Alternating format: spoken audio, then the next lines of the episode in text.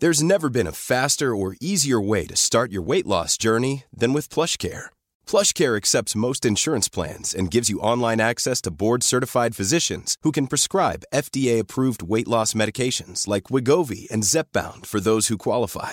Take charge of your health and speak with a board-certified physician about a weight loss plan that's right for you. Get started today at plushcare.com slash weight loss. That's plushcare.com slash weight loss. plushcare.com slash weight loss. Hey, I'm Ryan Reynolds. At Mint Mobile, we like to do the opposite of what Big Wireless does. They charge you a lot, we charge you a little. So naturally, when they announced they'd be raising their prices due to inflation, we decided to deflate our prices due to not hating you. That's right. We're cutting the price of Mint Unlimited from $30 a month to just $15 a month. Give it a try at mintmobile.com slash switch. $45 upfront for three months plus taxes and fees. Promo for new customers for limited time. Unlimited more than 40 gigabytes per month. Slows. Full terms at mintmobile.com. Planning for your next trip? Elevate your travel style with Quince. Quince has all the jet setting essentials you'll want for your next getaway, like European linen, premium luggage options, buttery soft Italian leather bags, and so much more. And is all priced at 50 to 80% less than similar brands. Plus, Quince only works with factories that use safe and ethical manufacturing practices. Pack your bags with high-quality essentials you'll be wearing for vacations to come with Quince. Go to quince.com slash pack for free shipping and 365-day returns. Veckans sponsor är Telia. Hos Telia samlar man mobil, bredband, IT-support, mobilväxel, allt som gör företagande enkelt. Och det är just det här att samla allt på ett ställe, att ha någon att vända sig till när det inte fungerar, det är Telia. Ett exempel på vad som inte är Telia, det är ju som när jag lyckas boka förmötet för en poddinspelning med Finansinspektionen till efter själva inspelningstillfället. Eller när jag här, här året var liksom, fick för mig att jag skulle börja springa, så jag är liksom ute och springer taggad, träffar en kompis som säger så du Jan, på måndag ska jag springa ett lopp. Och jag känner så här, ja men det låter inspirerande, så jag käkar pasta, jag byter om, tar mig ner till Malmö stadion för att göra en efteranmälan, står där i kön och sen så när jag liksom anmäler mig så tittar de på mig och säger så här, du Jan, vårhuset är bara till för kvinnor. Och eh, det var, det var typisk en situation som inte är Telia. Oavsett, ett stort tack till Telia som sponsrar, gör Rika Tillsammans möjligt, men framför allt tack till dig som lyssnar, följer och eh, hänger med oss varje vecka. Det finns mycket svensk förort till salu och då kommer ju de här bolagen in där. Och så köper man dem och renoverar upp dem och höjer hyrorna. Så det blir liksom dyrare och dyrare att bo. Och detta är, är numera ett, ett svenskt problem. Du lyssnar på Rika Tillsammans-podden som handlar om allt som är roligt med privatekonomi. I den här podden får du varje vecka ta del av konkreta tips, råd, verktyg och inspiration för att ta ditt sparande och din privatekonomi till nästa nivå på ett enkelt sätt. Vi som gör den här podden heter Jan och Caroline Bolmesson. Mm. Idag är det dags för avsnitt 117 och det handlar om dokumentären Push, Mm. eh, som är Fredrik Gertens eh, nya film eller Mm. dokumentär. Det, Och de som inte är bekanta med Fredrik Gerten, vad han har gjort tidigare, så har han gjort Bananas, ja, som handlar om de här nicaraguanska bönderna som... Eh, som jobbar på Doles plantage, Ja, och, och, och, utsätts för gift. ja Mm. precis. Och sen blev han ju stämd av Dole och det pratar vi om och sen har han gjort andra filmer, Bikes vs. Cars. Ja, och, in, och kanske en väldigt känd film han har gjort är ju Blådårar. Ja. Och det var väl 98 eller något ja, sånt, vet inte, det är de med Zlatan. Och, Zlatan när han är ung och precis liksom ska börja kanske få sitt genombrott och så. Om MFF, Ja, Malmö precis. FF. Precis. Precis. Och eh, den här eh, dokumentären handlar ju om... Eh, Push nu alltså. Ja, precis. Om fastighetsmarknaden, hur bostäder har gått från att det blivit någonting man bor i till att det har blivit finansiella investeringar. Mm. Och hur För fastighets... stora, stora företag. Vi Ja. pratar inte liksom den lilla människan som äger Den lilla fastighet, lokala tre, fastighetsägaren. tre villor eller tre lägen. Ja. Nej. Utan det är stora aktörer det handlar om. Ja, Mm. precis. Och eh, hur, hur det leder till att liksom människorna, vi har inte liksom råd att bo kvar i våra städer och liksom hur man eh, liksom trängs ut. Och det är inte bara att vi pratar om de fattiga, utan Nej. där var ju ett exempel från Ja, London. i London, där de här gamla stora husen i centrala London, väldigt nära Buckingham Palace, där lorder och mm. deras familjer har bott, de människorna har också trängts ut. Mm. Så det och, står helt tomt. Precis, och mm. för, för, mig var det liksom lite samma insikt som när vi hade Sören här och pratade om klimatet, att jag bara insåg så här, gud, jag är liksom en klimatbov, trots att jag liksom tyckte så här, men ta cykeln istället för bilen och söka äta ekologiskt och, och sen bidrar jag ändå liksom ganska mycket till det här. Ja, med och, våra sparpengar. Ja, och, mm. och, samma sak här var att jag kommer nog aldrig se, en se på en fastighetsfond på samma sätt efter den här dokumentären som Nej. innan. Och jag kan känna mig väldigt tacksam faktiskt för att ha sett den här dokumentären Push. Ja. För att då kan jag ta andra beslut var mina pengar ska jobba. Ja. Precis. Så att eh, jag, jag tänker att eh, istället för att vi sitter här och spekulerar ja. om filmen, så att vi släpper på eh, Fredrik. Och det kommer ju vara en intervju med honom då. Ja, och där vi egentligen pratar mycket om just det här, städerna och liksom hur har det gått till och liksom få följa hur han har intervjuat FNs sändebud för mänskliga rättigheter, där boende faktiskt var en mänsklig rättighet. Mm. Och sedan så tänkte jag också att tipsa att läsa i anslutning till avsnittet, för att vi kommer försöka arrangera arrangera en sån här visning. En filmvisning? Ja, en filmvisning. Och jag tänker så att vi har ju haft våra fika tillsammans eh, tillfällen. Och detta hade kanske varit ett kul eh, annat sätt att göra ett sånt här fika, mm. fika tillsammans. Så att det är inte riktigt bestämt för att eh, vi, vi filmar ju detta innan premiär. Vi måste kolla upp detta med biografer och sådant. Så att eh, kolla gärna i anslutning till avsnittet, för då kommer vi, blir det en sån här fika tillsammans där vi kollar på filmen, så kommer vi lägga ut en eh, en länk. Ja. Bra, så jag tänker att vi släpper på Fredrik.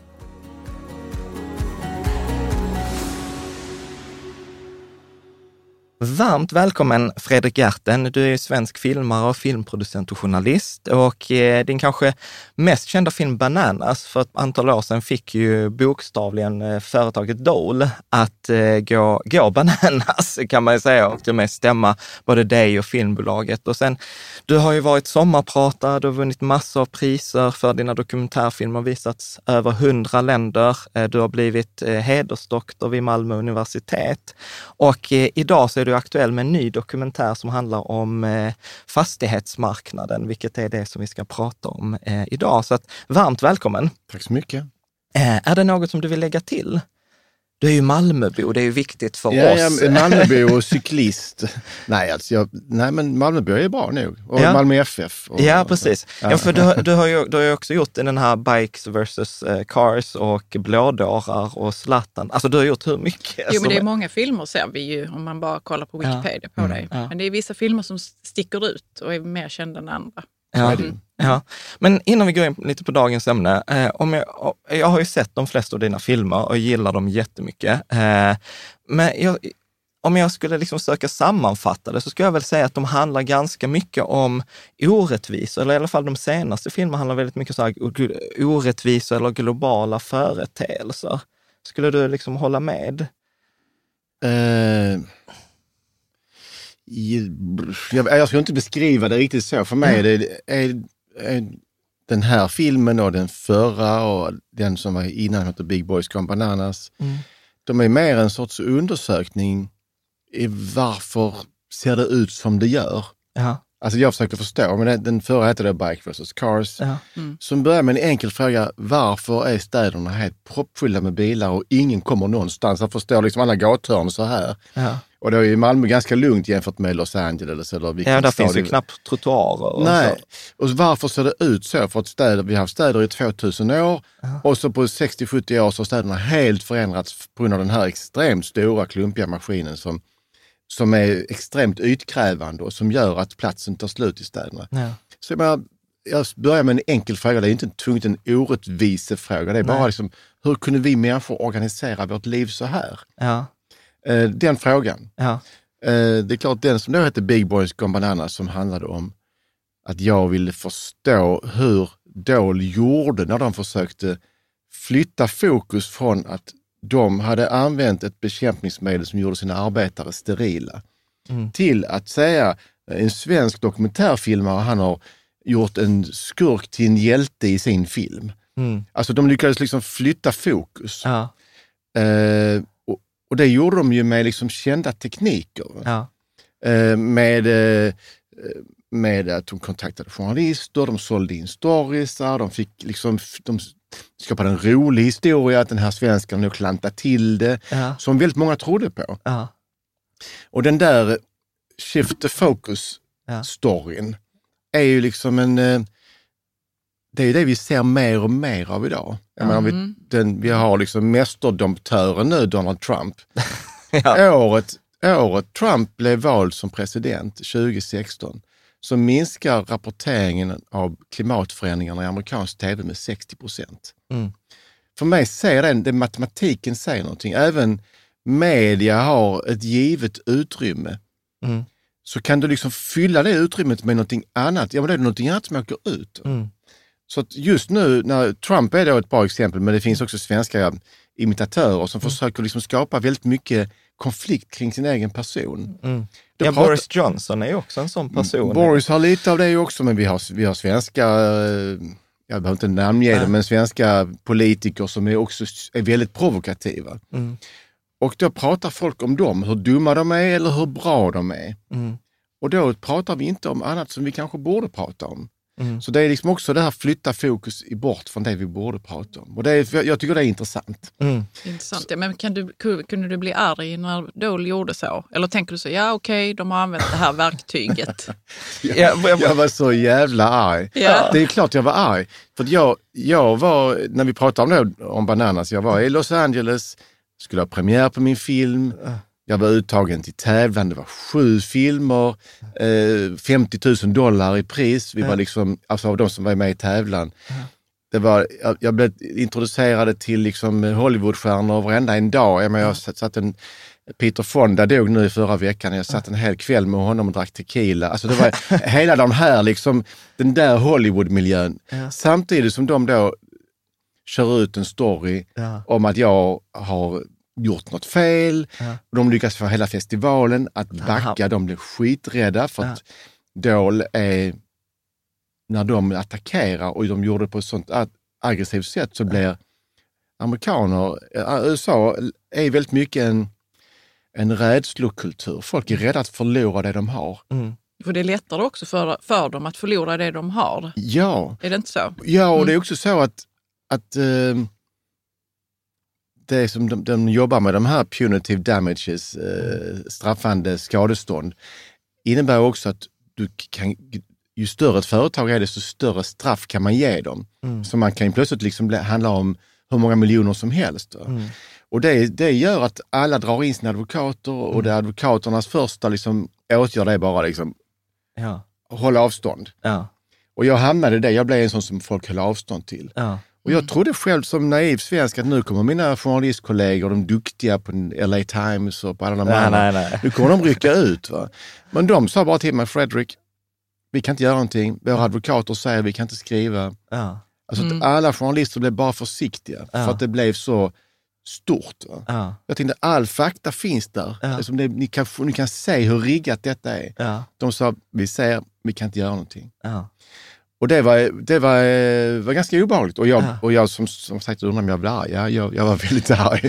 För att Jo, jag, men också att det är obehagligt som Sören. Och, och Jan och jag, vi har ju funderat över hur gör man när man får den massiva kritiken. Alltså jag, har, jag, har, liksom. jag har under tio år fått typ tre negativa artiklar i media och, och det har varit liksom så här, har jobbigt. jobbigt. det har varit jobbigt. Och då tänker jag så här, om jag hade fått då, alltså jag hade ju freakat ut och Ja, gått och människor tar gömt mig. avstånd, så vi måste hålla ett avstånd till dig nu. Ja men det har ändå jag oss också. Jo. Men, men jag menar så här, hur, hur gjorde du? Alltså så här, alltså, Ja, hur hämtar det, du kraft där liksom?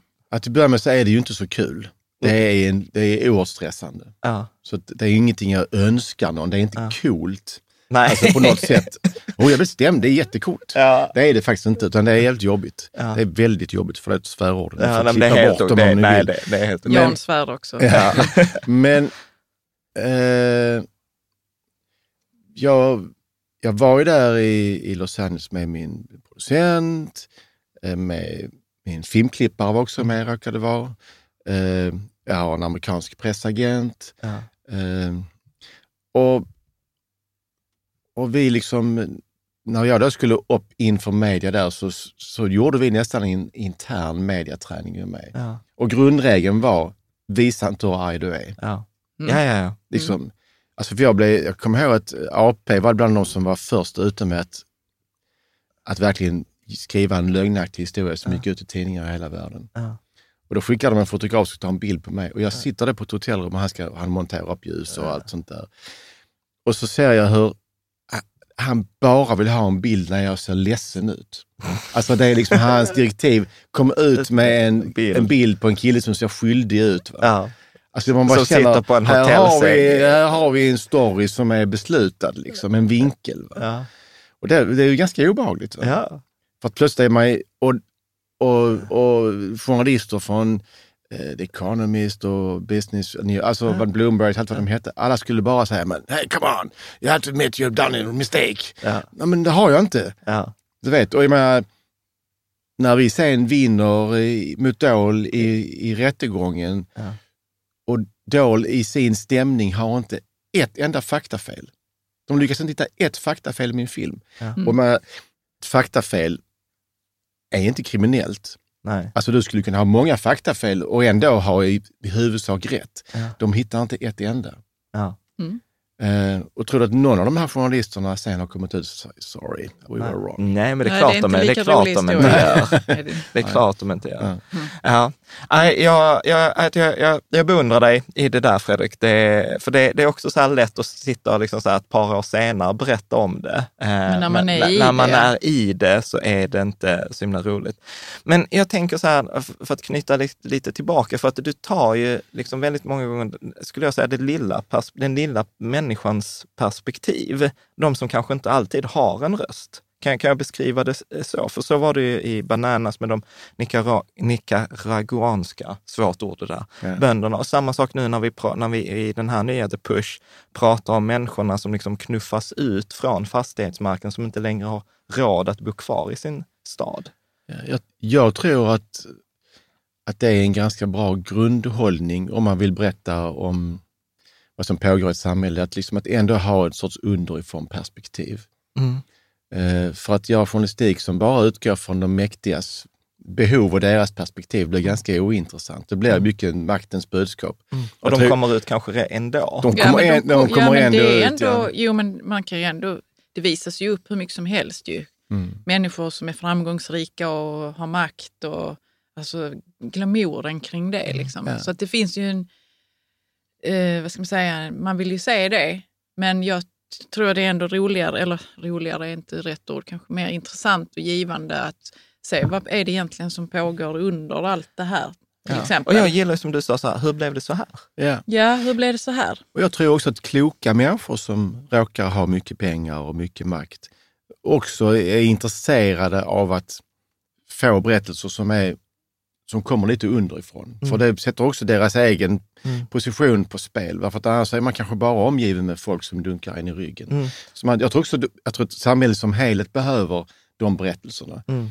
För att eh, medias roll eller journalisternas roll i ett samhälle är ju, om vi nu ska prata ur det ide- idealistiska perspektivet, är ju att det är att, att hjälpa till att, att reparera misstag i ett samhälle. Va? Man säger, ja, men det är en spricka i den här väggen.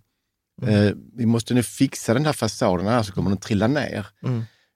Och, och så kanske det då, blir- när du, du så skriver du det så blir vaktmästaren skitsur. Mm. Och det så är det någon annan fastighetsägare som säger att det var, alltså du vet, den är inte alls sprucken. Mm. Alltså, men i grunden så är det liksom en, det är en sorts demokratins eh, renhållningsarbete. Och sen så kan vi upptäcka problem så kan vi fixa dem. Mm.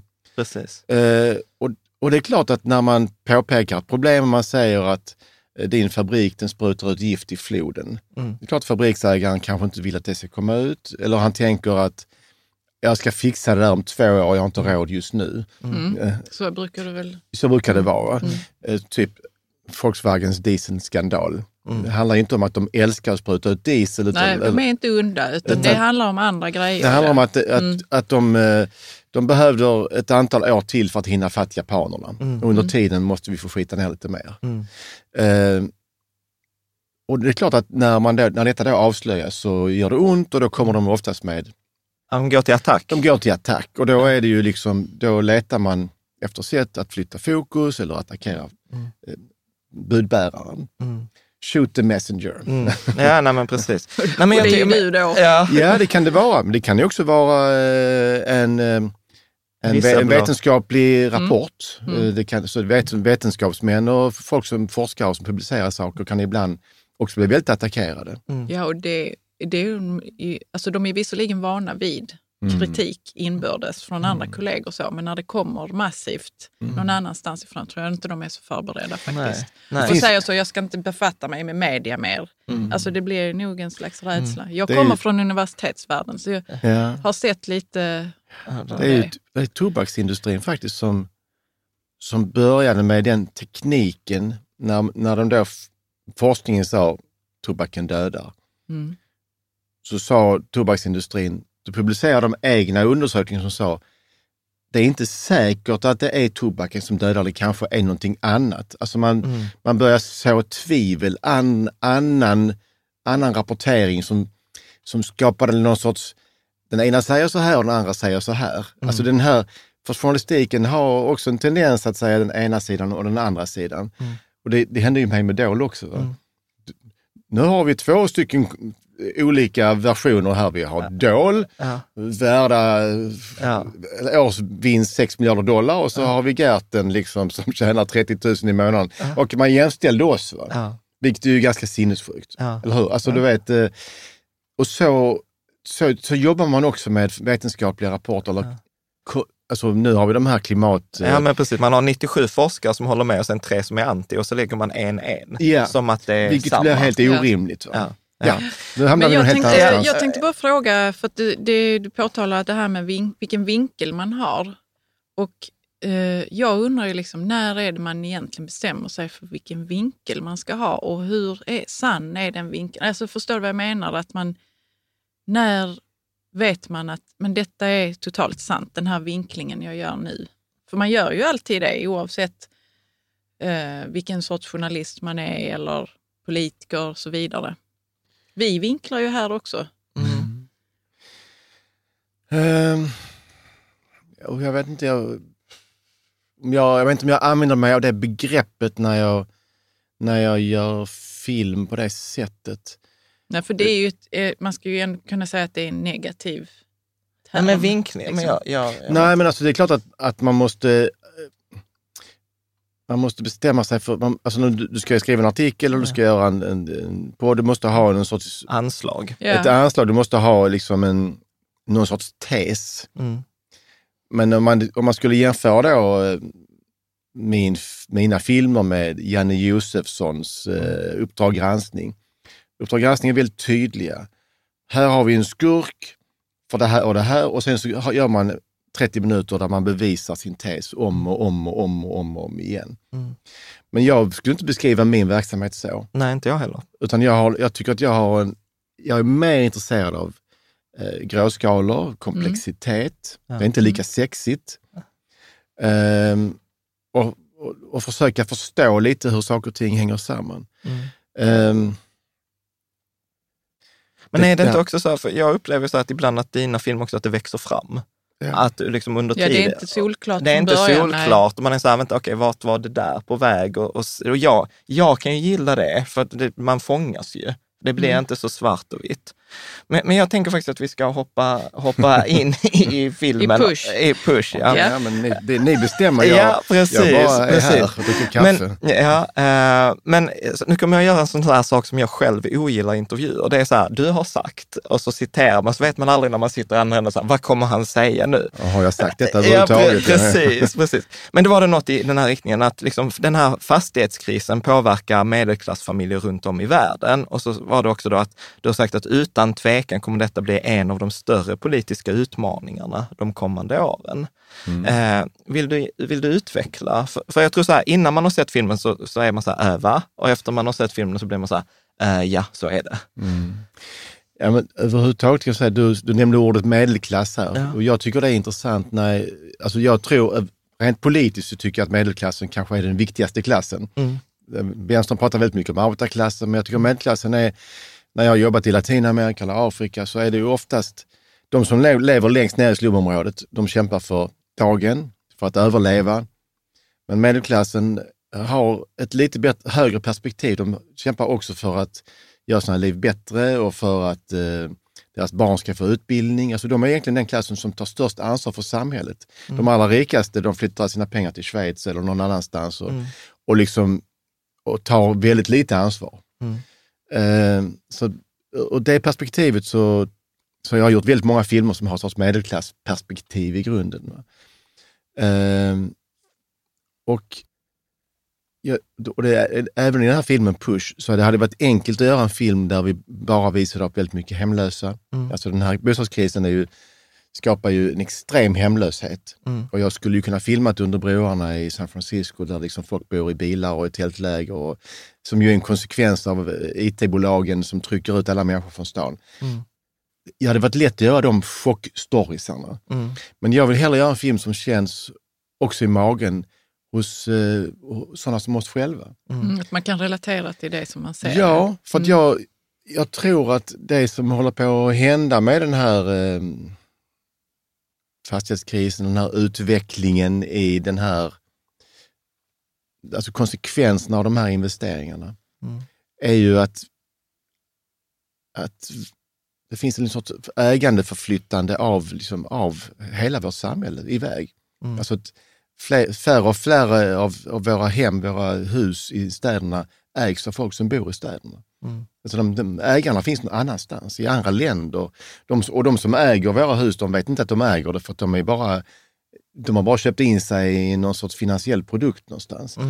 Mm. Uh, och, och samma gäller ju väldigt mycket av, uh, av butikerna, fler och fler butiker och kedjor som också är ägda på samma sätt. Alltså det är mm. liksom stadens medborgare äger inte längre staden. Mm.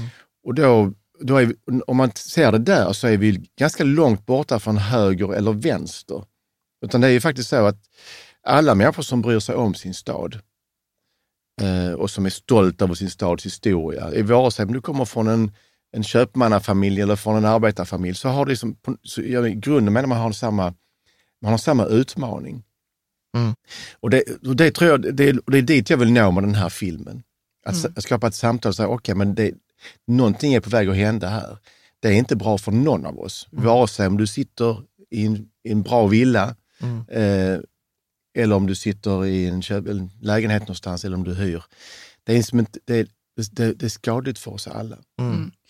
Du har ju berört kärnan i Push. Mm. Men vi har egentligen inte gått in på liksom vad, eh, vad den handlar om, filmen. Ja, det får ni berätta. Ja. ja. Nej, men, eh, ja alltså, berätta, berätta vad ni tycker att den handlar om. Ja, men jag tycker, alltså, det jag tycker att den handlar om är ju, nu är jag ju finansnörd, så den handlar ju precis om hur plötsligt boende efter 2008 har blivit en finansiell tillgång, alltså blivit en investering. Mm. Och hur den där investeringen har fått vissa oanade konsekvenser, mm. som att man är liksom snarare intresserad av att maximera vinsten av fastigheten snarare än att vara, ha nöjda hyresgäster eller vara, vara kvar i, i där. Och sen, sen skulle det också handla om att den handlar om den här eh, advoka, kanadensiska advokaten som liksom kämpar för att göra boendet, eller berättar för människor att boendet är en mänsklig rättighet. Eh, adequate standard of living. Mm. Något som att jag... undersöka hur det ser ut i olika delar av världen. Ja, precis. Och, vart och att, det är på väg. Liksom. Ja, och att, och att det har liksom så här saker som jag blev liksom så här lite överraskad av. Det var ju det här när det är en scen där de går i London, i ett av Londons finaste områden, och så är det helt dött. Mm. Och då var det så här, liksom, okej, okay, de här fastigheterna här, det, det, har blivit investeringar. Det var någon Mr Qatari som mm. har liksom köpt mm. upp mm. hela de här Och han säger så här, detta det är, som bor där. detta är centrala mm. London. Jag kan stå mitt ute i gatan och där är mm. inga, inga bilar. Just det, den delen av London där, det är Knightsbridge. Ja.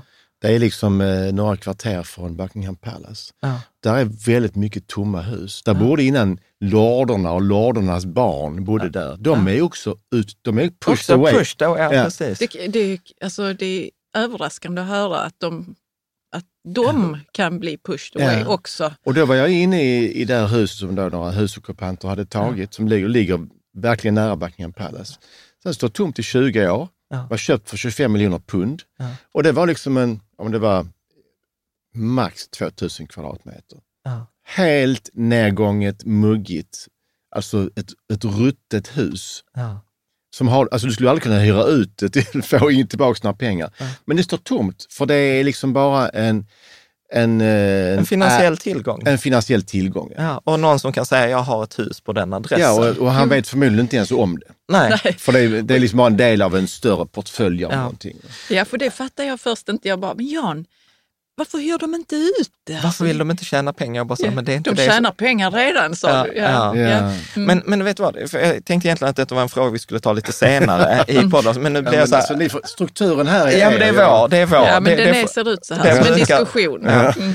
Men att, för, för att till exempel så här, vi når ut till många eh, människor som liksom investerar, tycker det är kul med pengar, investera och jag vet att de flesta som lyssnar och följer tycker det är viktigt att ens pengar ska göra gott. Och jag tror, och det var nog egentligen det som fick mig att må lite dåligt efter filmen. Att jag kan till exempel säga så här, nej men vi borde investera i fastighetsfonder för att det är ett bra tillgångslag. Men då har jag liksom inte tänkt på Nej. att den där fastighetsfonden, för det tar ju du också upp att det var något amerikanskt pensionsbolag, som i all välmening för att de vill liksom öka avkastningen till sina pensionärer, plötsligt köper upp stora kvarter som gör att, och så liksom det bästa sättet att öka värdet, ja det är ju renovera och liksom höja hyrorna och när de höjer hyrorna, ja då har ju de som bor där inte råd att vara kvar. Och, och, så, och så blir den här push eh, ut. Mm. Och, och det, och förlåt, förlåt sist, min poäng var så att jag tror att många av oss har liksom inte tänkt, att det är ingen som har tänkt på att det blir effekten. Att det är ungefär som en cykel. Man har liksom hjulen och man har tramporna för sig. Och så tittar alla, tramporna är bra, hjulen är bra. Och sen sätter vi ihop dem, plötsligt så får det liksom en cykelegenskap. Nej, men så är det att Jag, jag tror inte att investerare är, liksom, är onda människor sådär. Utan jag, menar, och jag har ju också pensionsbesparingar och äger fonder och sånt där. Och jag, har, jag är inte lika medveten som er, så jag har inte knappt koll på var de sitter. Liksom. Eh, men man kan väl säga så här att om mina pensionsbesparingar går upp väldigt mycket och det samtidigt innebär att min, mina levnadsomkostnader går upp, mitt glas vin på baren, min kaffe blir dyrare, allting blir dyrare, Mm. så kan man ju fråga sig, vad är meningen? Mm.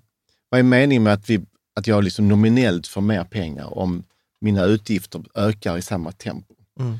Och så vet vi då att det finns ju någon sorts eh, mellanhänder som ju tjänar pengar på detta hela tiden. Va? Mm. Eh, som ju då egentligen som plockar pengar ur den lokala ekonomin och placerar dem någon helt annanstans. Mm, det var ju också en grej som man förstod i filmen, att det, pengarna försvinner bort från staden. Ja. Mm. Istället för att cirkulera och göra bidra till nya grejer och Ja, till men- människorna som bor där. Ja, men vi pratar ju väldigt mycket om att det är viktigt att vi konsumerar. Och, men jag, jag, är helt, jag är helt med där. Men, men, men det är klart att vi ska ju helst konsumera saker som blir liksom bra för Mm. tillsammans. Mm. Eh, rika tillsammans. Ja, precis. Så det är ju, men, och, och då har vi ju, alltså det är ju lite märkligt att vi ska behöva ha en Nobelpristagare då i, i filmen som säger att man kan tjäna väldigt mycket pengar på att förstöra jordklotet. Ja. Men det är något fel på det. Ja. Så det är, det är ju, Ja. och, det, och det är något fel på det. Jag menar, det finns folk som tjänar pengar på att Amazonas brinner. Mm. Precis. Men det är något fel på det. Mm. Jag gillar det du säger, att man eh, behöver ha någon som, som berättar så, men det är fel, detta sättet som vi tjänar pengar på. Alltså jag, Ja, jag fast- tycker det är helt okej att man har det i en jag tror- dokumentärfilm. Ja, Fast jag tror inte egentligen att du säger inte att det är fel, utan du får ju bara så här, så här ser det ut, var det så du hade det Ja, jag, tänkt? jag, får, jag får, från hans Stiglitz så känner jag så, ja, han, han har rätt. Det, det, är inte, det är inte rätt sätt att göra saker på. Ja. Ja. Men, men jag tänker så här, eh, att ett återkommande tema är, i det här är ju det här som man kallar för gentrifiering. Skulle, skulle du kunna, liksom, för jag fick både tänka efter en och två gånger innan jag liksom så här förstod vad... Jag vad, visste ju vad det var så jag kunde berätta för Ja, jag, jag vet. Ja. Men hur skulle du förklara det här gentrifi- konceptet gentrifiering? Men, Alltså, som jag skulle uppfatta ordet gentrifiering så är det när ett, en stadsdel Mm. som byter invånare och det är också liksom, det, det rustas upp på olika sätt. Och det är ju, det är ju ganska vanligt i, man pratar om konstnärerna kommer in i slumområdet, eh, sen kommer, sen kommer liksom den coola klädbutiken och sen kommer, sen kommer det steg för steg så liksom förändras en stadsdel. Det är normalt sett en ganska eh, långsam, på ett sätt naturlig utveckling. Man kan också säga att, att eh, engagerade grannar i ett område som så säger vi vill inte ha knarkhandlare här, vi vill inte ha kanyler i sandlådorna på Möllan till exempel. Mm. Så om då, om då folk som bor där tar liksom tag i det och stannar kvar, då, då bidrar det, om det området blir säkrare, Mm. ja, men då, då bidrar det till någon sorts gentrifiering. Men den stora, det som då Saskia Sassen säger i filmen, Mm. en amerikansk eh, Professor. professor ja, och en av världens ledande tänkare. Hon är listad bland de hundra främsta. Mm. När jag intervjuade henne första gången så sa jag, jag har inte tid, jag ska till påven i Rom här om ett tag. Mm. Eh, men alltså hon, hon eh, nu tappade jag tråden för det, ursäkta mig. Ja, det är ingen fara. Ehm, Vi pratade, vi pratade om att det här med gentrifiering, att i grunden så är det ju en bra grej. Alltså Att man rustar upp. att man rustar upp. Mm. Så det som, alltså det som Saskia Sassen säger, den amerikanska professorn, Mm. är att eh, visst, gentrifiering har sina problem. Det tränger ut fattiga, det blir svårt att bo kvar och sådär. Men det som vi ser nu är liksom, har ingenting med gentrifiering att göra. Detta är liksom, detta är, detta är en sorts, eh, hon skulle snarare jämföra det med landgrabbing. Mm, precis. Alltså det, är- det är som man säger i Afrika, där man går in och köper...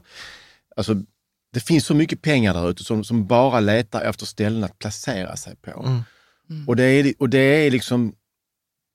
Det är på speed på något sätt. Va? Mm. Det, och vi vet om det, det finns ju otroligt mycket människor som nästan är scouter åt eh, pensionsfonder och andra för att hitta ställen att placera pengar på. Så det, är- Mm.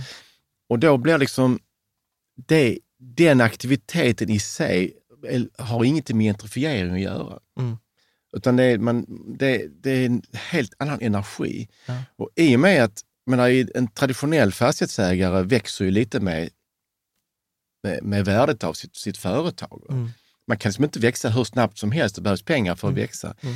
Men de här stora kapitalfonderna, de växer ju de kan växa hur snabbt som helst, för de bara öppnar upp en ny finansiell produkt och boom så trillar det in 3 miljarder Mm. från den koreanska pensionsfonden, från ett antal skatteparadis. Du vet inte var pengarna har varit innan, om det är människohandel eller om det är knarkhandel eller om det bara är vanligt skattefiffel. Mm. Alltså det är enorma pengar som bara rusar in. Och det skakar om samhällen. Mm. Men den här amerikanska kapitalfonden som jag nämner då i filmen, Blackstone. Blackstone, Mm. de har ju då köpt in sig en stor stil i Danmark till exempel och i Köpenhamn och i, i Och i Uppsala också tror jag. och, och de, är, de är nu fjärde, de största ägare av svensk, privata ägare av svensk förort. Men jag menar, i Danmark har de skakat om ordentligt. För där ser man det som, där är det liksom stor politik och deras namn är i nyheterna hela tiden. Mm. För att man uppfattar det som en, eh, en amerikansk invasion. Mm. För, att, för att det liksom förändrar liksom regelverket på... Ja, det var liksom aldrig i- tänkt att det skulle bli så. Liksom, att, att någon skulle, för jag såg också där det var, var det kom in och köpte liksom flera tusen lägenheter, Mm. liksom renoverar upp dem och sen bara liksom höjer hyrorna med 50 procent. Ja, I bästa fall bara 50 igen. Ja. Mm. Om man, och- man hittar, liksom, det som de gör, dels så har de ju, en- de, har en, de är väldigt kapitalstarka. Mm. De har ju oen, eh, alltså, Ja, i princip oändligt med pengar. ja. Men de köper naturligtvis också på sig en väldigt stark lokal expertis Mm. för att hitta sätt att runda lagstiftning. Mm. I Sverige har man ju förstått då att ehm, bruksvärderingsprincipen är ett sätt du kan runda det på. Mm. Så att om du gör ett visst antal åtgärder i en lägenhet så kan du höja hyran jättemycket. Mm. Ni är här nära Kronprinsen i Malmö som nu är köpt av Akelius. Mm. Akelius är också ett sånt, vad har vi hört talas om Akelius innan? Jo, de har ju haft massa fonder och grejer. Nu är de en av världens största fastighetsägare. Mm. Med, med, med, de är liksom, har massor med hus i Kanada, Ja, USA, tu- ja, Irland, precis. Spanien. Alla de här ställena som är drabbade av finanskrisen är de väldigt starka. Och de, de gör precis likadant överallt. Mm. Eh, och, och det resulterar i, i ganska alltså 50, 60, 100 procents hyreshöjningar. Men deras insats för att, för att få den hyreshöjning motsvarar inte alls liksom, Mm. de gör precis det de måste. Mm. Mm.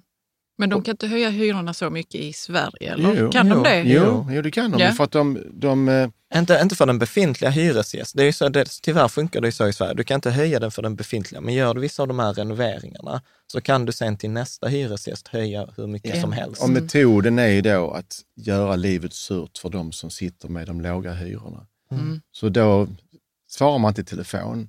Då droppar det in från grannens toa nedanför och så gör man ingenting. Och detta är liksom då, då tycker folk här kanske i Malmö att oj, jag har en dålig vaktmästare, han svarar inte. Men det jag ser här och tillsammans med Leilani Farah som då är FNs speciella Sändebud. ja, så ser vi att detta, detta händer överallt. Filmen öppnar ju i en lägenhet i Toronto där folk berättar om att vi har råttor, vi har kackerlackor, vi har Vattnet har inte funkat. Va- Saker och Ja, ting gud, ja. funkar inte. Mm. Och de gör ingenting, de bara vill att vi ska flytta. Mm. Och sen så, sen så kommer jag hem här till Sverige, så hör jag exakt samma berättelser. Mm. Så detta är ju en affärsmodell. Mm. En affärsmodell där man vill att människor ska flytta. Mm. Och, och det är liksom det folk beskriver i hela världen. De, de, vill, att, de vill bara bort oss. Mm. Eh, och, och det är Är det också det där att man bygger eh, nya fastigheter där ingen har råd att bo? Är det samma fenomen? Ja, det är ju ett, det är ett parallellt fenomen, men det är Mm. inte samma. Men man, men man kan ju säga att många av de här, det som kallas condos, det, det byggs stora fina lägenhetshus, är också i grunden då finansiella produkter som också då drar till sig pengar på ett sätt som, så det, som inte vanliga Mm. husbyggen gör. Så det är som sorts spekulationsbyggen och de, det, de, de kommer också över hela världen. Åk till Sydostasien, Bangkok eller något annat ska ni se. Då, Mm. då river man ett slumområde 3000 människor bort och så bygger man några stora ståtliga torn och så står det stora skyltar, luxury condos, luxury condos.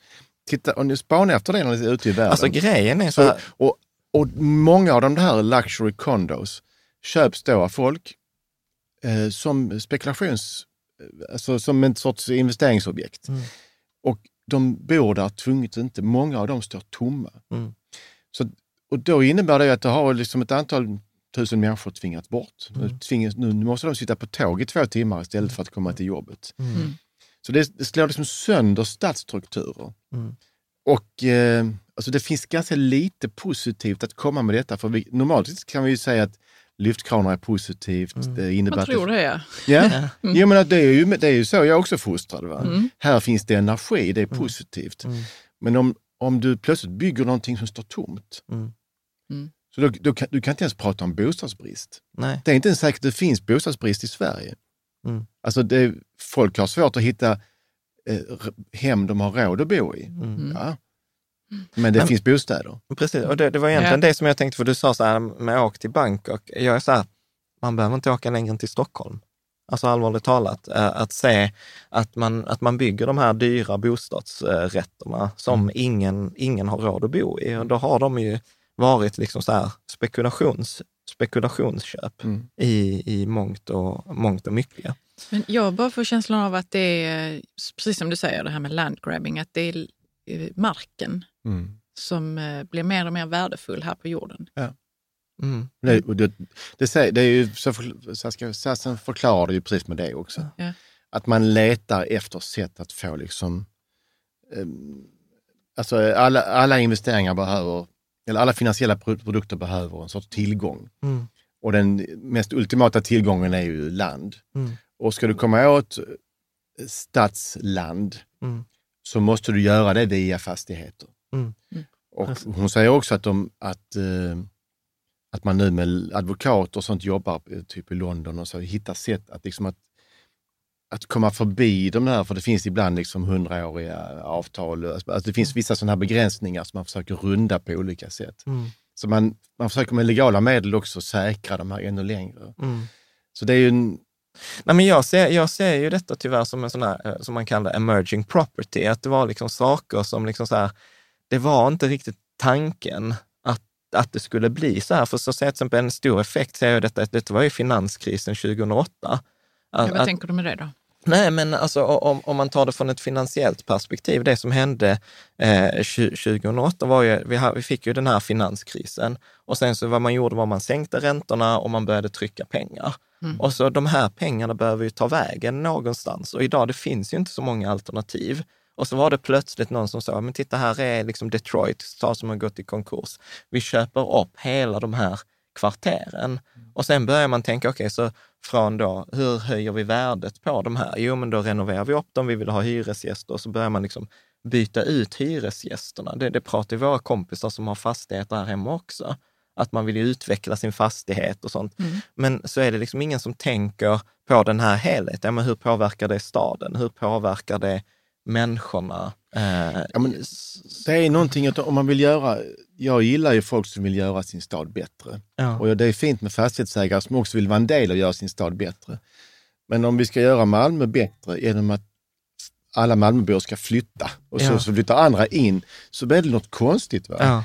och det gäller ju också politiker. Om säger att eh, jag röstar på ett parti för att de ska göra min stad bättre och sen mm. så, så för, genomför de en politik som gör, gör att jag inte kan bo kvar. Mm. Är det någonting som inte stämmer. Ja. och det är, och, och, men, så, men vart tar de här människorna vägen? Om vi bara ska titta på det en kort stund här. Ja, men alltså, globalt sett så sitter ju folk på tåg i allt större... De flyttar ut folk sitter i den mån de kan ja. från staden. Mm. Mm. Och sen kan du säga, om du pratar vi då i fattigare länder så, bo, så, så föredrar ju folk att bo i ett slumområde eller att bo ovanpå varandra väldigt trångt för att ändå ha närmare till, till, jobb, närmare till vettiga skolor för barnen, närmare till vettig sjukvård. Mm.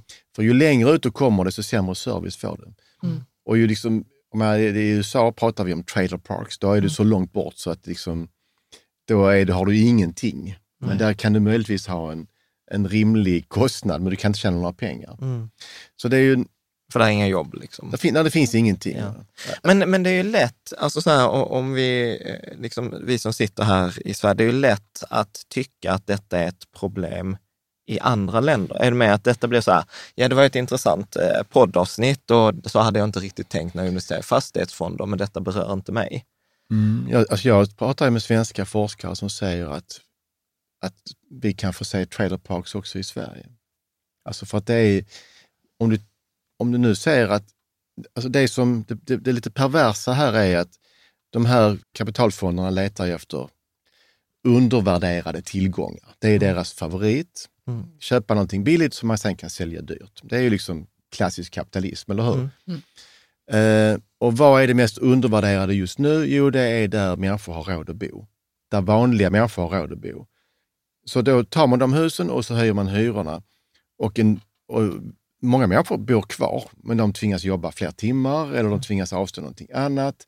Men, menar, men folks andel av sin lön som går till hyran har stigit dramatiskt. Så det, det, det kommer ju påverka då deras konsumtionsförmåga i, mot annan del, andra mm. sektorer mm. i samhället. Mm. Vilket ju inte heller är så bra eftersom många av de här pengarna bara sen försvinner rakt yeah. ut. Men, men om vi sen ser, många människor har inte råd att bo kvar mm. eller kommer inte in.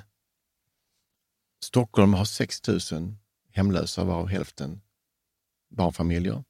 Malmö har 3 000 hemlösa, varav 1 000 barnfamiljer.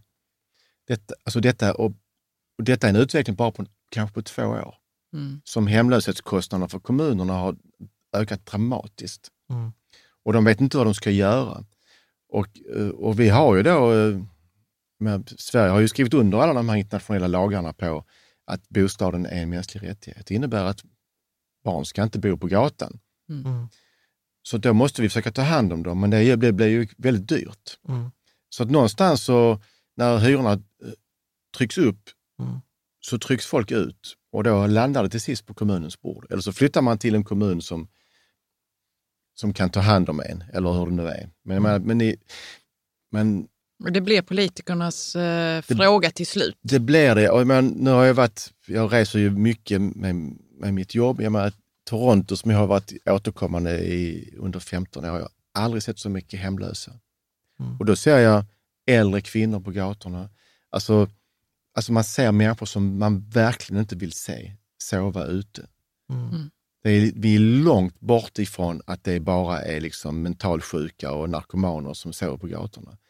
Det är liksom, För det är det lite Och- man vill försvara sig med, att liksom så här, i Sverige behöver ingen vara hemlös som inte vill det. Det är en sån här klassisk... eh, nej, och, det är, och jag menar, kommunerna, gör ett, kommunerna jobbar hårt på att liksom vi inte ska behöva se det, men det är, men det är, det är oundvikligt Mm. Med den här utvecklingen. Ba- Ja, bara en sån här kort sidospår. Mm. Eh, det- för det var också sån här, hon Leila Anna Farah som är så här FNs sändebud i bostadsfrågor. Du följer ju henne mycket. Jag, jag fick faktiskt googla eh, eh, efter filmen, var så här, är det där verkligen liksom så här, en mänsklig Ja, vi visste inte att det Vi var en visste inte att det var en mänsklig rättighet. Att ha någonstans att bo. Kan, kan du säga någonting om hur den är? Eller liksom, jag tror inte de Ja, men alltså, det tänker- finns ju i FNs, eh, det finns en internationell människorättslagstiftning. Ja, Det är ju lag och, Ja. och hon är ju liksom advokat med den Ja. specialiteten. Och eh, alla, alla nationer på, i vårt värld har skrivit under på den här internationella lagstiftningen och gjort det till sin. ja, Mm. Eh, också Sverige där naturligtvis. ja, Och hennes jobb är att åka ut till länder och se, kolla om folk gör sitt jobb. Ja. I grunden är det länder som bjuder in henne, så hon Ja. gör två officiella besök per år. Nu ska hon snart till Nigeria till Ja. exempel.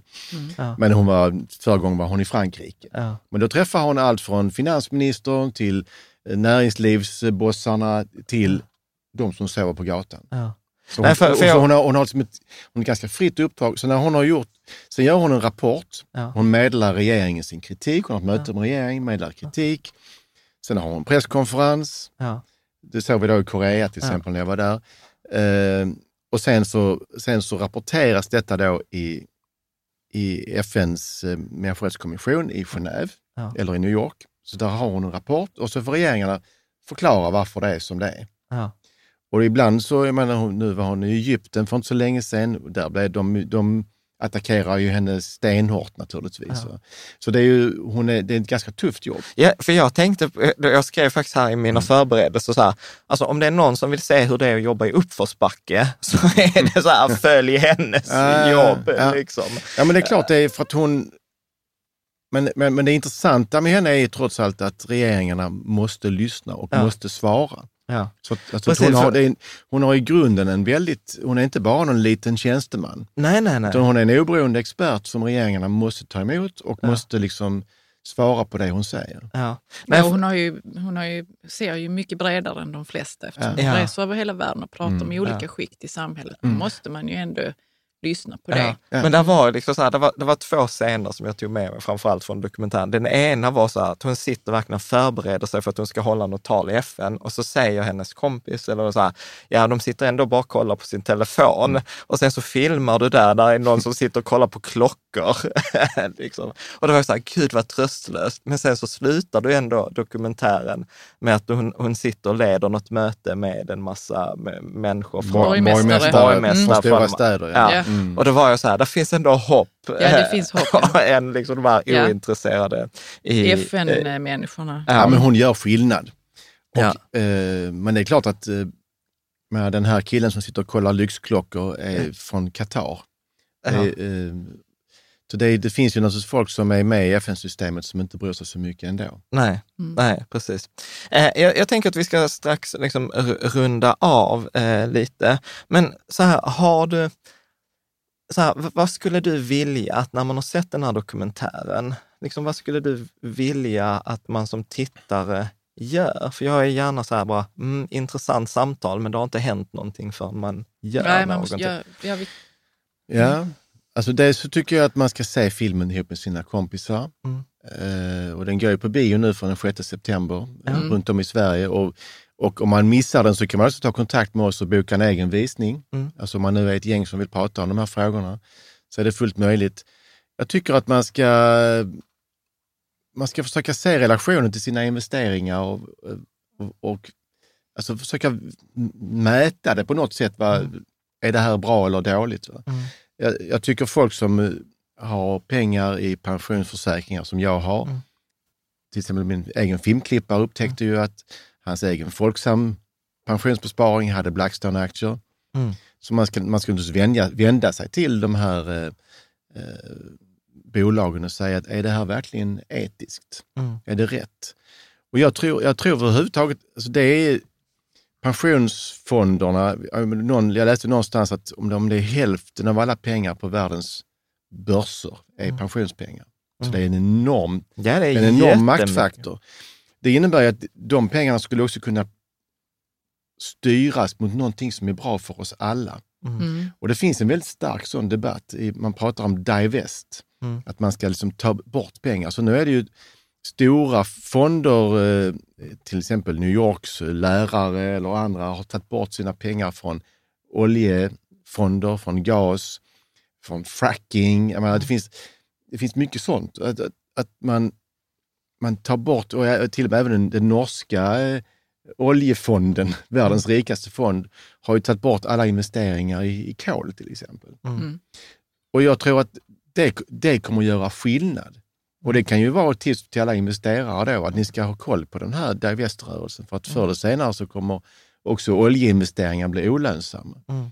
För att det är ju, det är ju, till sist så kommer de inte få pengar att, att bara under Grönland som de gärna vill. Mm. Vilket ju inte är så bra för planeten. Mm, precis. Nej, men jag, jag tror att det, där är det ju viktigt att, att faktiskt se sin makt som konsument. Och jag kan ju ta ett Mm. konkret exempel. Vi är ju stora fantaster av en svensk fondrobot som heter Lysa. Eh, och vi, både för oss är det viktigt med liksom hållbara och etiska investeringar. Så att vi pratar ju mycket om det, var så här, kan inte göra hållbart? Och sen hade vi massa läsare och följare som också mejlade dem. Och då sa ju de faktiskt så här, ja, alltså det där med hållbart och etiskt, det var på vår liksom, så lista att göra, men det var inte tio i topp. Och sen så sa de så här, efter den feedbacken vi fick från alla våra kunder, så prioriterade vi upp det. Och så sa de liksom, och sex månader senare så har de liksom en lösning där de säger så här, men vi följer Svenska kyrkans regler för, för ett hållbart sparande. Ja, kyrkorna var ju först i Ja. världen. De, de började ju gå emot eh, vapeninvesteringar till exempel. Och Mm. sen har de nu flyttat över till, till eh, olja och kol och sånt Mm. där. Så det är Ja. ju, de, är ju, de är intressanta. Ja, och och det är därför jag menar som att man ska inte underskatta det där skicka ett mejl eller ringa. Nej, sin ring, egen lilla makt. Ja, som man precis. För, Mm. för att ja, kanske jag kan inte göra bara själv, men är vi många som gör det så blir det faktiskt en, en, en väldigt eh, stor, eh, stor påverkan. Mm. Så att det där är faktiskt någonting som vi också ska ta upp. Vi har ju eh, både AMF och Sjunde AP-fonden som vi jobbar på att få hit, att verkligen lyfta de, de här eh, eh, frågorna. Eh, bara kort, du sa också så här, var kan man se, var kan man se filmen? Alltså filmen eh, går upp på bio runt om i Sverige från Mm. den 6 september. Ja. Eh, Och det är typ så här, vad är det Filmstaden heter det nu? Där? Ja, det, är- det, det är det på- det- på Filmstaden på sina håll eller så är det det som är mer, vad ska man kalla det, Alternativa. Lite mindre... kulturbiografer. Mm, Så i Stockholm är det säkert då eh, Sita och eh, Rio, men också på Victoria. Ja. Eh, Vi har Spegeln här i Malmö. Spegeln, Panora Mm. i Malmö, men kanske också Filmstaden. Det, det kommer vara Mm. lite olika. Och, Ja. och filmbranschen är också sån att det finns mer filmer än det finns dukar. Mm. Så att eh, det gäller att folk kommer iväg och ser filmen tidigt. För att ju mer folk som kommer i första veckan, desto större chans får man att leva kvar. Mm. Så det är en ganska tuff bransch. Och sen har vi ju inte ton med invest- liksom pengar att lägga Nej. på annonser och sådär. Nej, för, för att det, det, det, var, det var en sån jag såg på hemsidan, för du finansierar detta via, via crowdfunding, eller delvis, eller? Delvis, ja. alltså filmen är ju, är ju tradi- den är liksom, alltså vår normala finansiering av en sån här film kanske kostar 7 miljoner eller något Ja. sånt där. Och då så är det, vi förhandssäljer till tv-bolag runt om i Ja. världen. Eh, vi har Svenska Filminstitutet, Mm. vi har eh, något som heter Creative Europe som är Mm. EUs eh, program. Och sen samproduktioner med andra länder och Mm. sådär. Så vi har kanadensiska pengar. Och, Mm. alltså det, är, Mm. det är ett stort och komplicerat system, men, men då också crowdfunding. Mm. Mm. Ja. Så då kan man stötta dig om man vill. Ja, Ja. På det precis. viset. Ja, precis. Mm. Och Ja. framförallt så är det så här när du gör nya filmer, liksom, sä, säg till. för, jag, Ja, jag, eller jag, tror, man- för jag tror att det är många som vill stödja, som vi hade liksom, gör det gärna, Mm. men det så här, vi visste inte om det då. Liksom. Nej. Så att, eh, Ja, ni är välkomna. det, absolut. Jag kan, jag kan skicka ett swishnummer direkt. Det kan det kan göra, eh, absolut. Eh, vi, sen, har, sen har vi så här några avslutande frågor som vi alltid brukar eh, ta. Så här, så på en skala 1 till 10, Hur konstig skulle du säga att du är? Oj, oj, oj. Alltså, alltså, jag- tycker att det skulle bli lite... eh, alltså, om jag skulle beskriva mig som skitkonstig så skulle det också vara lite... Vem fan tror han att han är? Yes. så att då, och om jag skulle skriva mig helt okonstig så... Ja, men, Då har du ingen självinsikt. nej, de flesta- precis. Ja, så att, Vet du vad, de flesta är, känner sig nog ändå lite konstiga tror jag. Av alla som vi har intervjuat och ställt den frågan till. Så de flesta har någonting som liksom Ja, känns lite, lite- konstigt ja, lite eller avvikande. Eller vad ska man säga? Eh, Så det, är- det kan man vara. Ja, ja, ja, jag har inget bra svar. Jag, det är egentligen inte andra för att beskriva, men det är säkert många som tycker att jag är skitkonstig. Ja. Men eh, när jag vaknar på morgonen känner jag mig som att Som- jag, som jag är kaffesugen och så, ganska normal. Ja, precis. Eh, om du ska tipsa om någon film eller bok? Oj, oj, oj. Det är sånt, man ska, är sånt där ska man förbereda. Nej, men det, då, blir, då blir det så rätt. Ibland är det roligare bara att ta det som kommer. Oj, oj, oj. Nej, jag kommer inte på någonting på raken här. En film jag ska se snart åtminstone, det kommer eh, en, en, en film som går upp nu i höst, det är ju också en film om Hasse och Tage. Det skulle jag vilja se. Jaså? Mm. En eh, dokumentär om svenska komikerhistorien. Ja. Också folk med någon sorts moralisk kompass. Det tycker jag är spännande. Ja. Ja, Mm. precis. Är det, är det någon eh, fråga som du önskar att vi hade ställt? Eller något vi inte har berört? Eh, nej, men alltså. Det är intressant. Jag, i, i, igår kväll hade jag en, en första visning av filmen här i Malmö. Mm. Mm. heter Dock Lounge. Och det var 200 personer där och jag fick massor med frågor. Mm. Och ingen av dem har ställts idag.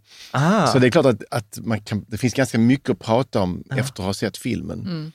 Och, och det kan man ju då säga till alla era lyssnare eller Ja. tittare, Ja. är att, att en dokumentärfilm är en, som en resa i sig, ett äventyr i sig. Man, man kan inte... Man, man har inte sett den bara genom att läsa om den. nej. Man, man, måste liksom, man måste donera den tiden av sitt Ja. liv. Och nu är det 92 minuter Ja. och så får man, det är liksom en upplevelse om, om det, det, någonting annat finns på andra sidan. Mm. Så att eh, det är mitt tips, det är att Att se den. Ja, Och- och det, det kan ju också gälla böcker eller filmer. Att det, är liksom, det räcker inte att läsa om det, man måste faktiskt ge sig ut och Mm. Se den. den. I- bara sista, jag blev ju jättenyfiken. Vad ställde de för frågor? Nej, men alltså vi, vi pratar väldigt mycket om, om, eh, om effekten in i staden. Alltså folk Mm. som bor då i Akelius eller Heimstaden Mm. eller Victoria Park eller Hembla, Mm. vad de nu heter, de här nya, nya föret företag som är finansierade på ett annat sätt. Ja. Som jag brukar beskriva företag där hyresgästen inte är kunden, kunden är investeraren. Det är Mm. liksom en sorts ett perspektivskifte som är i grunden är ganska dramatiskt. Mm. Och, och i, i rummet där igår var det ganska mycket unga människor som, som har den erfarenheten. Mm. Mm. Så det, är liksom, det, det kom lite närmare dem på det sättet. Mm. De känner det. Och jag menar, att vara ung idag, är, det är ganska tufft. Mm. Det är, de har mycket större del av sina studiemedel eller, eller sina små löner går till att betala ett boende. Mm. Så det är, alltså boendet är en enormt mycket större stress. En större stress än det har varit på många, många generationer. Mm. Och detta är i någon sorts globalt perspektiv också. Så det, Men är, även här i Sverige, vilket är nog, kan inte nog påtalas. För även här i Sverige. Och jag, jag tror att det bara är början. Och vi ska komma ihåg att detta inte är Stockholm, Göteborg, Malmö problem, Mm. utan hela det här flyttas ut eh, till, till väldigt många andra kommuner. Mm. Alltså, svenska kommuner måste bygga nytt, mm. men de har mindre pengar än de någonsin har haft. Mm. Alltså vi, vi- vem är det som har mer pengar idag? Jo, det är de som har, alltså finansvärlden har mer Mm. pengar. Politiken har mindre pengar. Mm. För att politiken är ju mer en spegling av medborgarnas Mm. pengar. Och medborgarnas pengar har inte ökat. Det, det säger ju då professor Stiglitz i Mm. filmen, att, liksom att inkomstskillnaderna har ökat mer än någonsin. Mm. Så Jo, de, de som tjänar mycket tjänar mer och, de, och vi andra tjänar ungefär samma. Mm. Så att, och då, för politiken innebär när då liksom en svensk kommun vill bygga nya hem till folk så måste de sälja tillgångar. Vad, gör- vad säljer de för tillgångar? De säljer, Mark. eller fastigheter. Mm. Så de måste i grunden sälja två lägenheter för att bygga en ny. Mm. Ja, och det är ju inte hållbart. Ju. Nej. Nej, då gör man kanske inte det. Jo, det gör man Det gör kanske. man. Och så, men då innebär det också att det finns, då ganska väldigt my, det finns mycket svensk förort till salu. Mm. Mm. Och då kommer ju de här bolagen in där. Mm. Och så köper man dem och renoverar upp dem Mm. och höjer hyrorna. Mm. Och, och vi vet vad, vad det kostar att bo, bo i, ny, i, liksom i nyproduktion. Va? Så nu, Mm. både nyproduktion och det gamla stiger. Mm. Så det blir liksom dyrare och dyrare att bo. Och detta är, är numera ett, ett svenskt problem. Mm. Precis.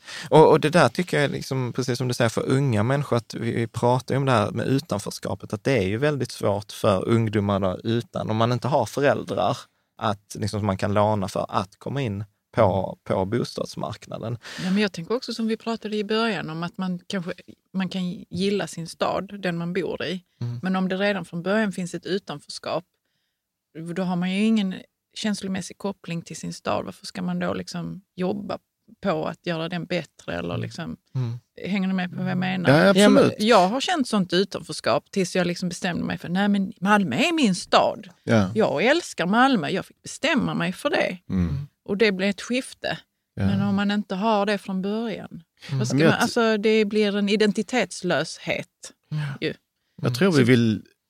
Jag, menar, vi, vi har varit mycket i USA och det, det finns massor med fina saker med USA. Men det, är, det som är väldigt tydligt med USA är ju att, att folk sätter sig i sin bil, de kör till en shopping mall, de kör sig till sin bostad. Det är liksom att det är ett samhälle där folk inte riktigt möts. Mm. Det är väldigt liksom separerat på något sätt. va. Vi är ju vana vid liksom europeiska städer där man ändå man, man, man, man ses på stan, man går och tar en fika, man promenerar. Man liksom har en starkare känsla för sin stad. Jag tycker det är någonting att försvara. Mm. Det ska, alltså vi ska vara rädda om det, den, den mötesplatsen som är där vi möter folk som inte har exakt samma berättelse som vi själva. Mm. Eh, och jag, och det, och det är, detta är verkligen då ingen höger eller vänsterfråga. Det är Mm. som att alla medborgare som bryr sig om sitt land, sin stad, Mm. eh, måste kunna mötas. Mm. Eh, och det, det, det ska vi, vi ska skydda det. Mm. Och- Det handlar ju om välbefinnande också. Ja, För det finns ju många faktorer till varför vi mår dåligt idag. Ja. Mer än någonsin. Mm. Det här skulle kunna vara en sån fak- faktor, liksom att vi inte möts Ja. på samma sätt som Och förr. Och vi har inte samma grundläggande trygghet i vårt boende. Alltså, Ja. Mm. en, två, tre, det kan Ja. vara så 20 faktorer till att vi inte mår bra längre. Ja. Ja, men, men unga människor som känner att de inte kan få sätta en fot in någonstans. Att de inte kan... Jag menar, från städer runt om i världen har vi ju berättelser om, om folk som eh, aldrig har en fast lägenhet. Jag läste nu, jag menar, jag, i min research, jag hittar folk som är professionella kattvakter eller hundvakter. De bor i folks hem när de är på semester. Och så gör de det hela tiden, de flyttar runt och så behöver de inte ha något eget hem. Alltså det är, ju- alltså det är liksom helt absurda saker. Och sen hela, det finns hela den här marknaden av eh, män som söker kvinnlig eh, inneboende. Där det mellan raderna står att ja, men det är fint om du går naken ibland. Alltså du, jag, jag kan, om ni vill intressera det kan jag skicka massor med sådana. Alltså det finns hela liksom system av detta. Alltså, så det, det, det, finns något väldigt obehagligt kring detta när Ja. folk inte längre liksom har Man har inte fullkomlig makt över sin, sin egen säga, livssituation. Ju. Ja, jag menar, min, min, eh, min egen dotter, hon var i London, delade en lägenhet med några vänner. Det stod, det stod då, då hade de betalat en deposition på sex månader. Två skulle bo där, men de var tre. Plötsligt står fastighetsägaren inne i lägenheten och har öppnat med egen nyckel och säger till min dotter att de ska ut. Och hon ringer mig som gråtande från London och så liksom och, och hon tvingas packa sina grejer och dra. Eller det hon fick med sig. Och då, och det var kanske, kanske en av orsakerna till att jag började dra i detta också, den här storyn. Menar då, då la jag ut på Facebook, berättade det här, jag känner mycket folk i hela världen och, och eh, så jag fick massor, för, massor med svar. Eh, men också advokater som hörde av sig, det här, vi känner till detta, alltså det här är ett, ett mönster. Så de här tjejerna fick då hjälp att, eh, så de inte, inte blir av med sin de- deposition. Ja. Som han naturligtvis var ute efter. Ja. Eh, Men så den, den här aggressionen ligger som så nära nu. Mm. Eh, Folk är så pass maktlösa. Mm. Och det, det, alltså det är... Och det menar, I det här fallet, i och med att jag menar, London har nu blivit en stad på många håll utan arbetarklass, eller en sorts ambulerande arbetarklass. Folk är på tågen, eller så är det svenska ungdomar som åker till London och jobbar och bor obekvämt under ett antal år, men sen när det är dags att skaffa familj, men då drar man. Mm. Alltså, jag läste en intervju med en av eh, cheferna för den här Pret som är en stor kafékedja som tidigare var ägd som McDonalds. Eh, så de, vi kan inte rekrytera brittisk personal. Finns inte tillgå i London. Alltså, Mm. För att de vill inte, folk kan inte bo där. Nej. Så att folk liksom, ja men folk kan inte bo i London. Nej, och så har man inte råd att det är inte ett sånt välbetalt jobb att man kan pendla in. Nej, eller- det blir liksom inte, det, blir, det, mer, det ger ingen mening. Nej. Så det blir liksom ungdomar från hela Europa som kommer dit och jobbar Mm. ett tag och sen så försvinner de igen. Så det blir liksom inte, och de skapar då heller ingen egen bas, Bas, eller, eller kultur. Mm. Det, det Nej. säger ju då Saskia Sassen i, familj, i, i filmen att städerna är ju en plats där också de fattiga kan bygga sin egen berättelse, sin egen kultur. Mm. Eh, till skillnad från landsbygden på ett annat sätt där, där det finns eh, storbonden och så, där liksom, det, det, det finns mi- mindre spelrum för folk på landsbygden. I städerna, alltså klassiskt sett, Ja, ja. men i städerna så har, har fattiga ändå kan bygga sin egen stolthet och sådär. Och det är det som är städer. Mm. Det är så vi känner dem, med de här olika berättelserna, olika kvarteren, olika dialekterna. Mm. Det är lite under hot nu. Mm. Mm. Eh, vill vi det? Mm. Precis, och att jag tror att, eller jag pratar naturligtvis ur mitt eget perspektiv, men jag kämpar hela tiden till att göra det till mitt problem.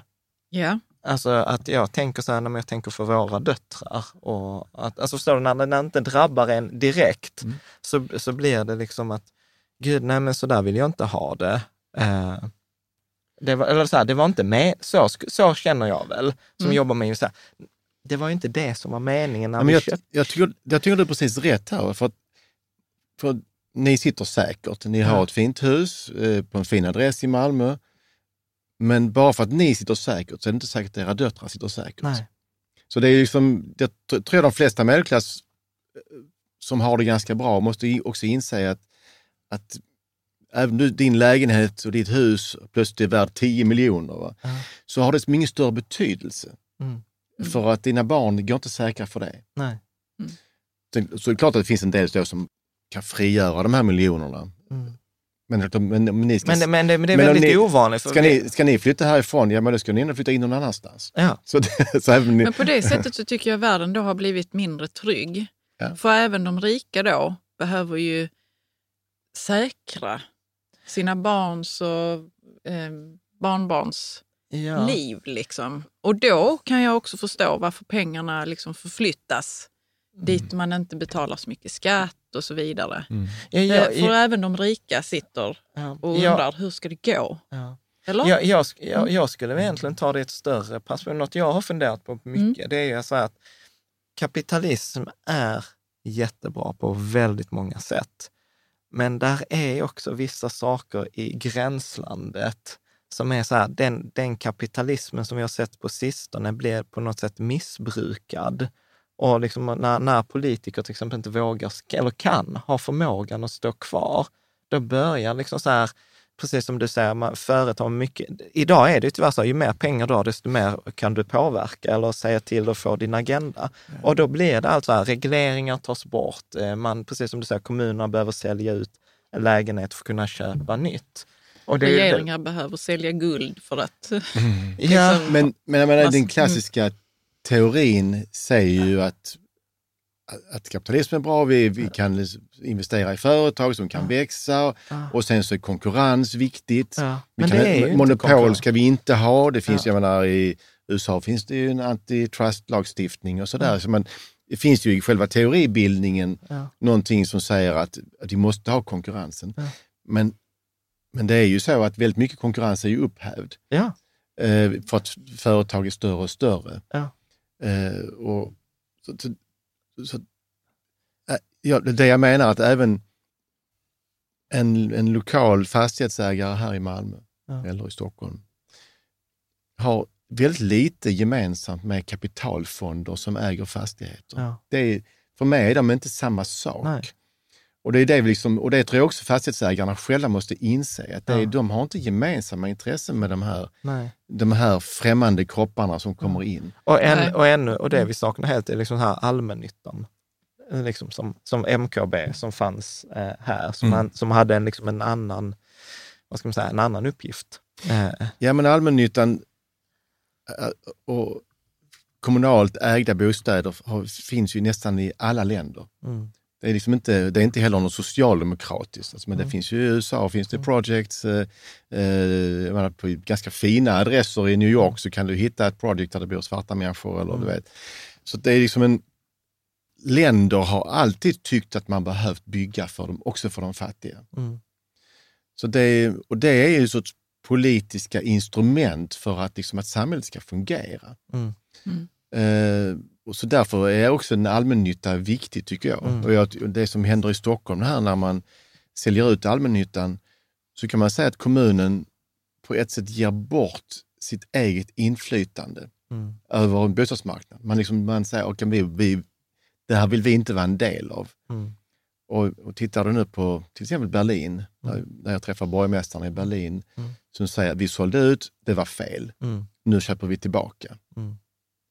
Mm. Och jag menar, i, i, om det, är- tyvärr är det ju nästan ingen i Sverige som följer den tyska debatten, men det borde man göra för att den här frågan som jag berättar om är ju gigantisk i Tyskland nu. Mm.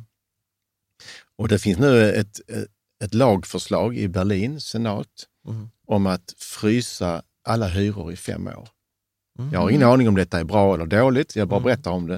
Mm. Det var uppe i konstitutionsdomstolen för fastighetsägare och andra anmälde det dit. Mm. Konstitutionsdomstolen sa det är helt okej med ett hyresstopp för att bostaden är en mänsklig rättighet. Mm. Förra veckan, du kan bara Ja. kolla upp det. Ja. Så det är liksom Wow. så, så att det är, en, liksom en, det är en sorts ny frontlinje och där vi plötsligt hör ord som vi inte har hört i politiken på väldigt många år. Mm. Och jag tror det är en spegling av att, av att, eh, att politiker är nu under väldigt stor press från sina medborgare. Mm. Mm. Och, då, och medborgarna är inte bara de som är längst nere utan det är också deras egna kompisar, deras kompisars barn. Det är väldigt nära helt plötsligt. Mm. Och då känner politikerna pressen att göra någonting. Mm. Nya Zeeland har förbjudit utländska investeringar. Mm. Det är, jag vet inte om det är bra eller dåligt, men det har de gjort. Eh, Vancouver har infört skatt på, to, Kineser på, som... på tomma lägenheter. ja. Eh, jag tror inte att man ska sätta nationsstämplar på, på pengar, för Nej. de kommer från alla håll. Ja. Vi vet inte exakt var de kommer ifrån. Mm. De, nästan, nästan alla fastighetsaffärer görs från skatteparadis. Mm. De, är, Mm. de blir till sist liksom luktlösa. Mm. Det kan lika bra vara svenska pengar som går via fastighet. Gud, Ja. Där finns mycket att prata om. Vi har inte Ja. ens pratat om att du intervjuar Roberto Sa- Saviani. Ja, jag ville komma in på det, men, vi, men man kan säga filmen. Ja, man kan säga har- Ja. Saviano är, ska ni, för, att han, han, för att han ger just perspektivet om skatteparadisen. Mm. Mm. Som jag tycker är ett sätt vi, vi- inte riktigt har förstått. Vi pratar väldigt mycket om eh, Paradise Papers, Panama Papers, där, där eh, svenskar och eh, rika människor smiter från skatt. Vi pratar, Mm, vad han, det hör man ju. Men vad man han hör pratar inte om maffiapengar. nej, Nej. och, och hur de pengarna sen också går in tillbaka i våra samhällen. Mm. Inga pengar ligger i skatteparadis. Nej. De passerar skatteparadis. De går rakt in i våra städer. Och just nu går de rakt in i fastighetsbestånd. Och det innebär att, att ägarna, pengarna som går in i Akelius eller eh, Hemla eller you name it, kan också vara de som har smugglat flyktingar över Medelhavet. Kan också vara kokainpengar. För att det, även en illegal kapitalism vill som alla andra förränta sina pengar. Mm. Såklart. Precis, och, och tyvärr är ju fastigheter ett av de bästa sätten. Liksom så här, hur fick du de här pengarna? Men jag sålde en fastighet i London. Det Och blir så himla vitt så det är... Ja, och, och sen att, precis som du säger, att fastigheten är möglig och det har, det inte bott någon på 20 år. Ja, Men det tänk också på vad de pengarna, pengar som kommer från skatteparadis och köper fastigheter i Sverige, vilket ju väldigt mycket affärer görs också här. Mm. De konkurrerar ju med pengar som är, Sparade. som är sparade och som är, liksom är, är beskattade och som är liksom redovisade. Mm. Det är ju liksom en, en osund konkurrens med oss andra. Mm. Mm. Eh, Så det är ju också, varför ska vi, varför ska vi, varför ska vi ha det? Precis. Det, jag känner, nu har vi pratat i nästan en och en halv eh, timme. Ja, men det- Eh, det, jag tycker detta är behövs. superintressant och jag, jag älskar ju detta som, som du säger, att, liksom så här, att men vad är det som pågår egentligen? Vad är det som, att tänka, ja, men lite så här, Tänka lite längre. Tänka Mm. tanken slut, liksom att så här, vad får det för konsekvenser? Hur funkar detta egentligen? Vad, och sen så här, var det detta som var vår intention? Mm. Att börja liksom ifrågasätta. Jag älskar det. Ett fantastiskt stort tack Fredrik Tack. för att du ville komma hit. Tack för att vi fick komma hem till er. Ja, och jag hoppas, jag hoppas att du vill komma... studio menar jag. Ja, precis. Och hemma. Men jag hoppas att du vill komma till, tillbaka någon gång i framtiden, för det känns ju som att det är många sådana här frågor som är kvar att diskutera. Tack så mycket. Tack.